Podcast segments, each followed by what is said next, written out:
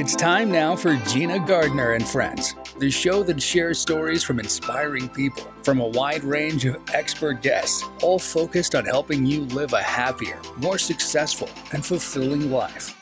Gina Gardiner is a multiple number one international best selling author, motivational speaker, business coach, and trainer. She's the founder of Genuinely You and has over 30 years' experience of helping people step into their genuine, authentic power, personally and professionally. Matthew. Huh? Oh, sorry. It's okay. I just need you to listen to me. I know that a lot of times, Mom, it might not seem like I'm listening to you, but I am. I hear you. And what you say really does matter to me. I mean, let's be honest. No kid likes rules, but I get why we have them. I hear you, and I know it's because you care. All the talks we've had over the years, including what you've told me about not using alcohol and other drugs, they stick with me. And believe it or not, they really do make a difference, especially at times that matter most. Hey, want a drink? No thanks, I'm good. So thank you, Dad, for talking and preparing me for what's ahead. Thanks, Mom, for never giving up and always being my biggest fan. Thank you for letting me know what you expect, so I can try to meet your expectations. Thank you for talking. For more information about talking with your kids about underage use of alcohol and other drugs, visit underagedrinking.samhsa.gov. And now, here's your host, Gina Gardiner. Hello, and a huge welcome to the Gina Gardiner and Friends show. And today I have Dr. Elizabeth Haywood who's joining me. She is a non executive director and she is the author of an amazing novel called Lucy, which is um, about part of her family history. Um, I've known Elizabeth for a while and I know we're in for a great show. And we're going to be talking about women leaders in business. So, Elizabeth, real big welcome to you. Thank you very much for joining me. Well, thank you. And it's great to talk to you again, Gina. So, would you like to just share a bit of your story and particularly how you came to write Lucy? Well, um, they come in two different packs, really. Um, I I sort of started out in business quite late um, because I I left school um, and went to to work as a secretary, and then decided later on that I wanted to do something a bit different. Um, heaven knows where the ambition came from but it did. So I went back to university and then started out uh, in managerial roles in, in business and went from there, um, ending up as chief exec or director of the Welsh CBI, as communications director in the train operating companies uh, trade union, trade, trade association, and eventually running my own uh, executive search firm. Uh, so that's where I was, and I'm now doing non exec work. And Lucy came from my family background, as you say. She was my great great great grandmother, and she had uh, an interesting and rather exciting life. She was uh, a nice girl from a wealthy family who had a runaway marriage to a plantation owner from Barbados who turned out not to be a very nice person when she went back to Barbados with him. And being quite a feisty woman, she ended up with a great many fights with him um, and uh, in the end left him. Um, and she suffered a lot, saw in, in slavery at first hand on the plantations, lost two of her children, and eventually managed actually to outlive the whole of her family. And she was helped back to Britain by two of the enslaved people on the plantation. It's an amazing story, and I thoroughly enjoyed the novel. So I would very much uh, suggest to anyone's listening to this, it's it's a, a great novel to read. But I want to move on to the theme of women in business um, and business leaders, particularly. And, and it's interesting because when we spoke before, there was a parallel between Lucy um, and leadership because she certainly took the lead. But let's shift to business in the today and how the role that women are playing and the potential that they have to play a much bigger role. So, what's your thoughts about women business leaders? That there are too few of them, is my main point if you go back sort of 30 odd years ago when I first started out as a manager in South Wales, in the county as it was then, South Glamorgan, there were no senior women managers, which seems absolutely amazing, but it is it was the case. Yeah. And that, that was changing even when I came in, but it was fairly shocking. And even now, if you look at the highest paid jobs in the UK, only 27% of those are held by women. So just over a quarter, and we're certainly at least half the population. Um, and indeed, there are only eight female chief executives currently in the FTSE 100, so the top 100 companies in the UK. It's a bit better in the US. The numbers there have gone up from only seven in the S&P 500 uh, 20 years ago to 74 chief executives who are women now. So it is getting better, but we've got a long way to go, and it's a very glacial pace. I'm interested because I've worked with many leaders, men, women, and men. And I think that one of the challenges that there are for women, well, I think there's twofold. One is that there, in many cases, there is a glass ceiling, and because they are mothers and or likely to be mothers there is that perception that you know they they can't take positions of leadership but the other that i have discovered which is absolutely as limiting as the former is the belief of women that there is a glass ceiling. So they don't even attempt to get there. And I wonder what your view on that was. Yes, I've, I've sort of looked quite carefully at whether this is about nature or nurture and culture. Um, and I really do not think it's about nature. If you look at where how well girls do at school these days. They tend to outperform the boys. The same is true at university. This is a generalization, but if you look at the figures, and this yeah. is across the world, this is not just the UK or the US. Um, so at university, they outperform the boys. At entry level in business, they tend to be on a par in terms okay. of numbers. And immediately you get to the seniority levels, which tend to coincide with when the women might be going off to have children yes, the numbers go down. And so part of the the the problem, not all of it, but part of it, is about the fact that there are there are more naturally men at the top of business. They don't see the problems that women have unless they're really confronted with them as things that they need to try and do something about.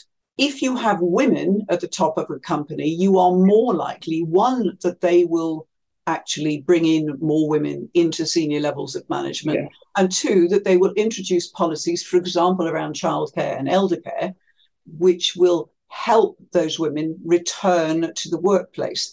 It's far, far better to retain your female workers, bring them back in, for example, after giving birth to a child, than having to go back out. It's very costly to go back out and recruit and re- retrain and hope that you are going to retain somebody else. And it's getting that message across, which I think is quite difficult.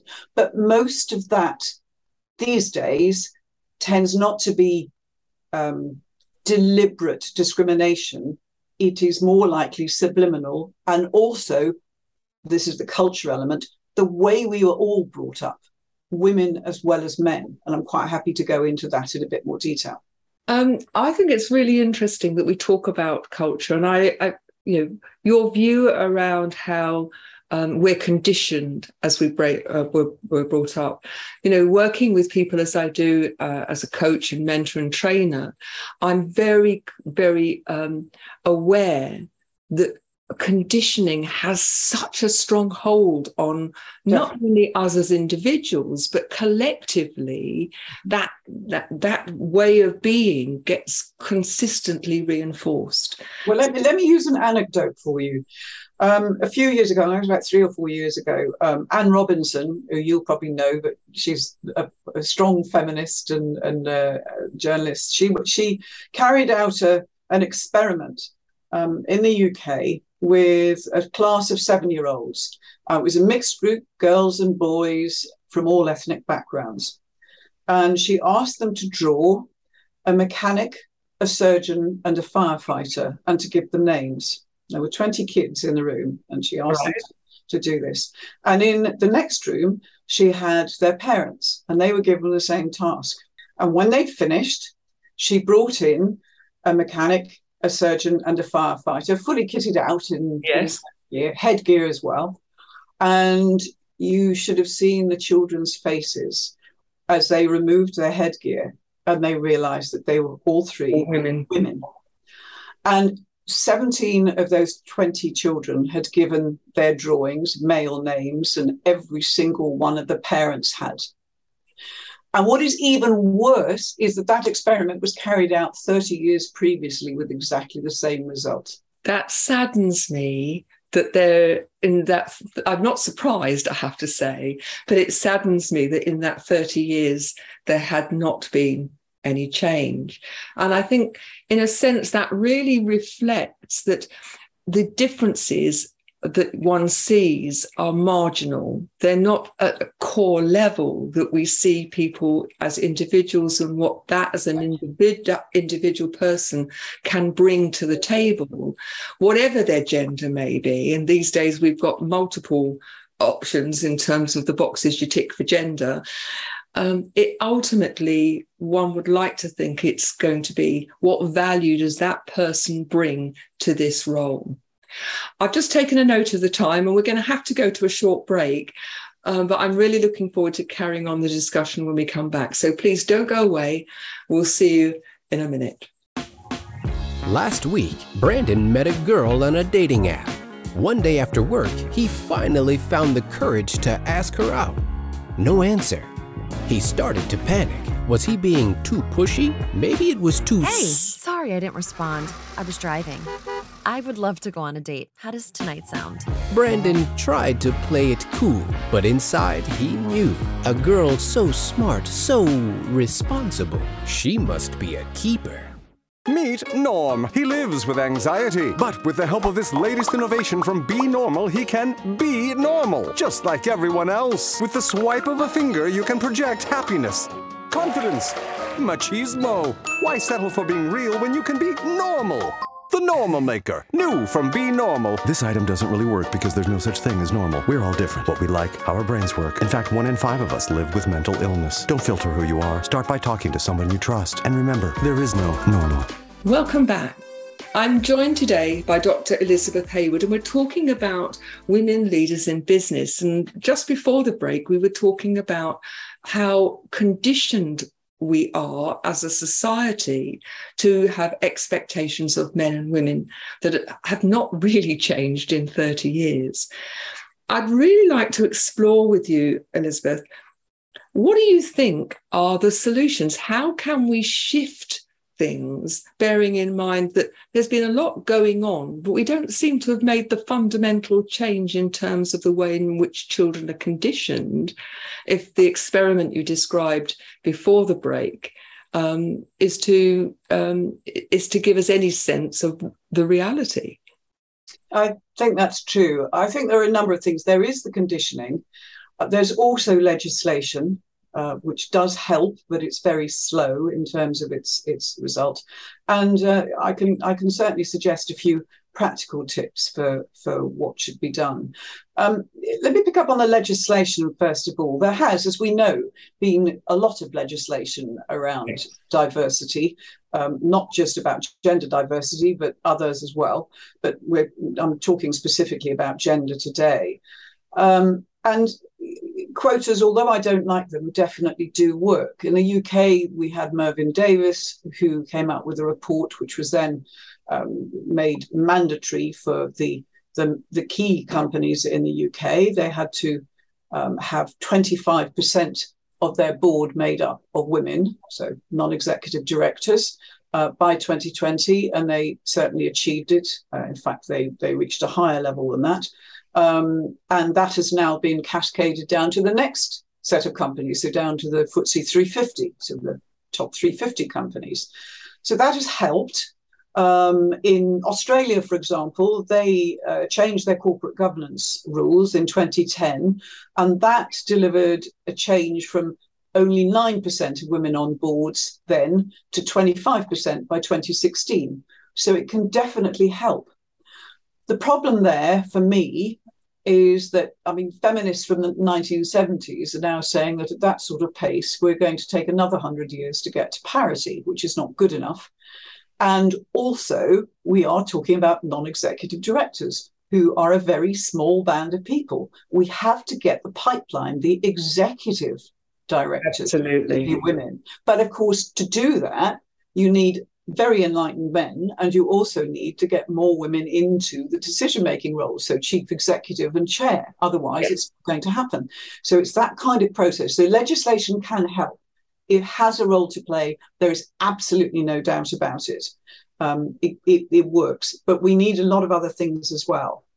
In terms of the conditioning, one of the things for me that I really haven't been able to get my head around is if you go back to, and, and I am going back, so you know, younger listeners won't really know about this, but in the 70s, when I was at school, we had a careers advisor, a, a, woman careers advisor, and I was given three choices. You might well have had this one as well. I'm smiling. I bet you can guess what they were.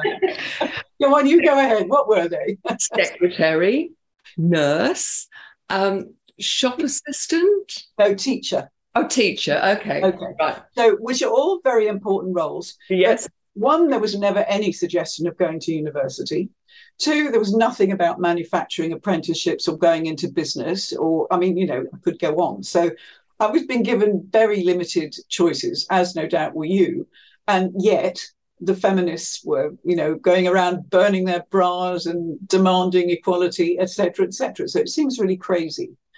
And can I just say to you on a personal note, when I applied to be a deputy, a principal, a deputy head of a, of a school, um, the convers- I went to have a look round beforehand, and the conversation went thus.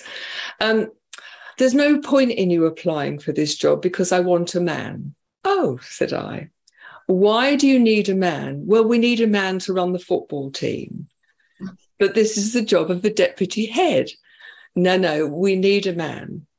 So I applied anyway, and I was given an interview, got to the interview, and was told by the head, um, We're pleased to see you, but if there is a man who is your equal, doesn't need to be your better, if he is your equal, I'm just warning you that he'll get the job.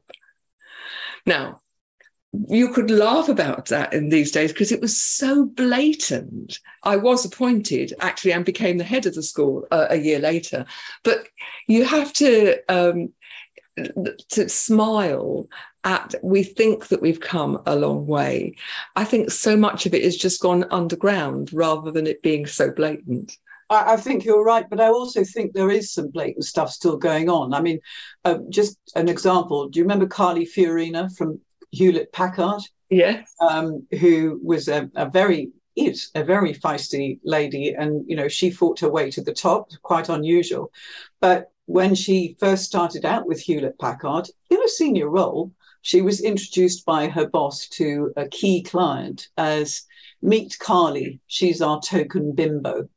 Oh, that was in 1982. I mean, it'd be completely illegal now, but for heaven's sakes! And what does that do to customer confidence? You know, so that's that's one thing. But if you look at the um, reports that are, are done every year now in terms of where how boards are beginning to develop their the number of women on on on their on them. Um, it's it's quite terrifying. Some of the comments that you get. Um, we've got one already. Um, all the good ones have already gone. Um, and I remember when I first started out, started out uh, applying for board positions, I was told, well, it probably wouldn't be possible because we don't have any women's toilets on the board.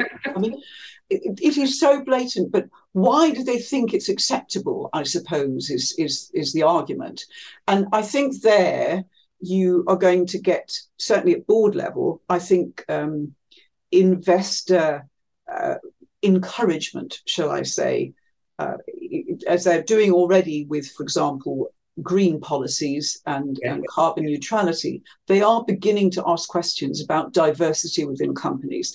And that, and this is really key in terms of business, that is part of the commercial argument that business directors, male business directors, will sit up and understand. If somebody's saying to them, well, no, we're not going to invest in you because your diversity is absolutely shot to pieces, it's rubbish, they'll sit up and take notice and do something about it. So that is one of the things that we need to be doing is actually making the arguments, as Mervyn Davies did when he yeah. came up with his report, on commercial grounds that actually it isn't that women have smaller brains, as used to be said, or yeah. we're less productive, as is still sometimes said. Indeed, um, Citicorp uh, chief executive has said it's it's likely to raise your productivity in a company by six percent, um, and McKinsey say the same thing. More diverse boards have more have a better shareholder return, and this year they said it was fifty three percent better. That is not to be sneezed at. It certainly isn't. We're going to have to go for a short break, but when we come back, what I'd like to explore with you in the in the few minutes that we have left in this interview is what is it that women bring to the table um, that is uh, perhaps different, or whether we look at masculine and feminine energy, which of course both genders can have. But I'd like to just explore what is it you think that women bring don't go away. We'll be back in a minute. Tom has been a teacher for over 40 years. One day, I think one of the students had asked the question and he didn't remember the answer. And I also noticed that he was letting his class out earlier than they were supposed to let out. I was really starting to worry. Levi and I talked about how it would change our lives, but he was there beside me. When something feels different, it could be Alzheimer's. Now is the time to talk. Visit alz.org slash our stories to learn more. A message from the Alzheimer's Association and the Ad Council. Are you or a loved one struggling with addiction? Rancho Milagro Recovery is an accredited drug and alcohol addiction recovery program treating the whole person through their lifelong recovery process. Our process incorporates both medication assisted treatment and psychological therapy to help all aspects of an individual's mind, body, and spirit. Our lavish accommodation sits on 60 acres of outdoor greatness where your privacy and discretion is our utmost concern. Find lasting recovery and walk away from addiction one step at a time. RanchoMilagroRecovery.com. Welcome back. Elizabeth, why do you think it's important that women are encouraged and become uh, business women leaders? What is it they bring to the table? I think they bring an awful lot. One of the things that they bring is the fact that they bring a different perspective from men in terms of consumers. Now, a, com- a company has customers uh, it really does need to listen to all of those customers and potential customers, or it's likely to lose out on a large portion of its sales. Yes. So that's very important. I think they have a different way of looking at the strategy of the company. Again, this is a generalization. It doesn't happen to with, with all women, but in terms of um, a more holistic approach, possibly a slightly longer term approach than many men. Yes they tend to be incredibly resilient because they've had to fight very hard to get where they're going. So if they fall over, they dust themselves off and pick themselves up. I think on the negative side, they tend sometimes to be put on much too high a pedestal and be expected to fall. And when they do fall, there's a lot of told you so. There's no point yeah. in having them. So that that that can be quite negative. I think they have a different kind of language. And interestingly, I was I was speaking to a, an MBA group the other day, which is mixed men and women, and and the men agreed with this that we did have a different way of looking at problems and discussing them the different language we used and that that can actually be very helpful both in problem solving and in gaining trust and confidence from people. So i think all of those things are really important. They do often have a different way of dealing with people. Um, they're much there is more empathy or more focus on empathy than there often is with men who are more focused on the we've got to get this done. This is the delivery target.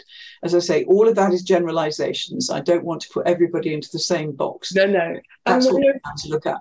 And one of the things that i find very challenging is um, and I've worked with a, a wide range of, of, of women in leadership, is that sometimes they think that they've just got to behave like less hairy men in order to be successful. That was certainly what we used to think in the 70s and 80s. So, yeah. And I think that legacy still exists for, for, for some, when the reality is that, you know, using um, our our attributes as women. You've talked about empathy, you've talked about the capacity for creating lasting and meaningful relationships. And I think men are as capable of doing it, but there is a tendency that women are more aware of that and perhaps spend be- more time in uh, uh, creating and engaging and maintaining those relationships. And again, we are talking in gross generalizations. But ultimately, it just seems to me that the businesses that use the attributes and the skills of both are going to be stronger. It's not an either or. No, I, I think that's true. But I also think that women can sometimes be their own worst enemies. I would agree. Um, and um, in terms of sort of practical suggestions as to what we can actually do without waiting for the legislation, et cetera, et cetera, et cetera, um, I think I'd make four. One is that we should, all of us, take one or more women under our wing and and you've got lots of experience in this and mentor them yes. Can be you on know, an informal basis. Just I, I, don't want to to, um, to detract from that but one of the things that really strikes me is how often women are unsupportive of one another. Yeah. And i think that's just got to stop. You know if somebody else is successful it doesn't diminish your success. Exactly. ultimately be be pleased for them and support them. Um, but anyway, do carry on because I am very conscious of time. That's okay. I, I think um, I, I totally agree with you on that. I'm hoping it's improving, but I don't know. Um, one of the key points that came up um, earlier this year is that women tend to get dragged into doing all sorts of non-productive things, like um, making the coffee or agreeing to arrange the office party, and that actually, if you add all of that up, it comes to about a month of unproductive activity a year. So that's a month less productive in terms of if you're looking for promotion, etc., etc. So we have to get much, much better at saying no, which we're actually very bad at. I yeah, back to conditioning. I think you've got to be a good little girl and do as you're told. Yeah, no. So you just say terribly sorry, not part of my job description. I'm not doing it. Um, do avoid buying your daughters toys in pink packaging. Did you know that 89% of girls' toys are in pink packaging? Yes. Hardly any of them are related to science and technology. It's dreadful. Um, instead, buy them Goodnight Stories for Rebel Girls, which is an absolutely brilliant book. Um, and fourthly, if you're in a position to influence succession planning, so this is really for the senior people there, chairs and chief execs, etc. Please do so uh, work with the HR team, see how you can actually maybe change the language in job adverts, etc., and look favourably on on women who do come for um, for interviews. Not don't, they don't want to have the sorts of problems you did when you uh, went as deputy head. I'd like to add to that. You know, women, if you're listening to this, just recognise your own worth men, generally speaking, are much better at selling themselves. Oh, yes. Where women tend to downplay their uh, their achievements, and I think you know own it without ego this is not about boasting but just own who you are and you know so many women suffer from imposter syndrome that they're doing a great job and the evidence is that they're doing a great job but they will will minimize what they're doing in case other people think that it's not good enough. Elizabeth, where can people get hold of you? Um, my email address is probably the easiest one, which is elizabeth at Haywood Hain, all one word, which is H A Y W O O D H A I N dot com. Thank you very much. And again, my email, gina at genuinely-u.com. Take Can I add just one more tiny point? How are we going to know when we've truly cracked the glass ceiling? And my yardstick is that the day we have as many mediocre women in top jobs as we currently have mediocre men, will have made it. Uh, that seems to be like a great, uh, a, a great measure. Thank you very much.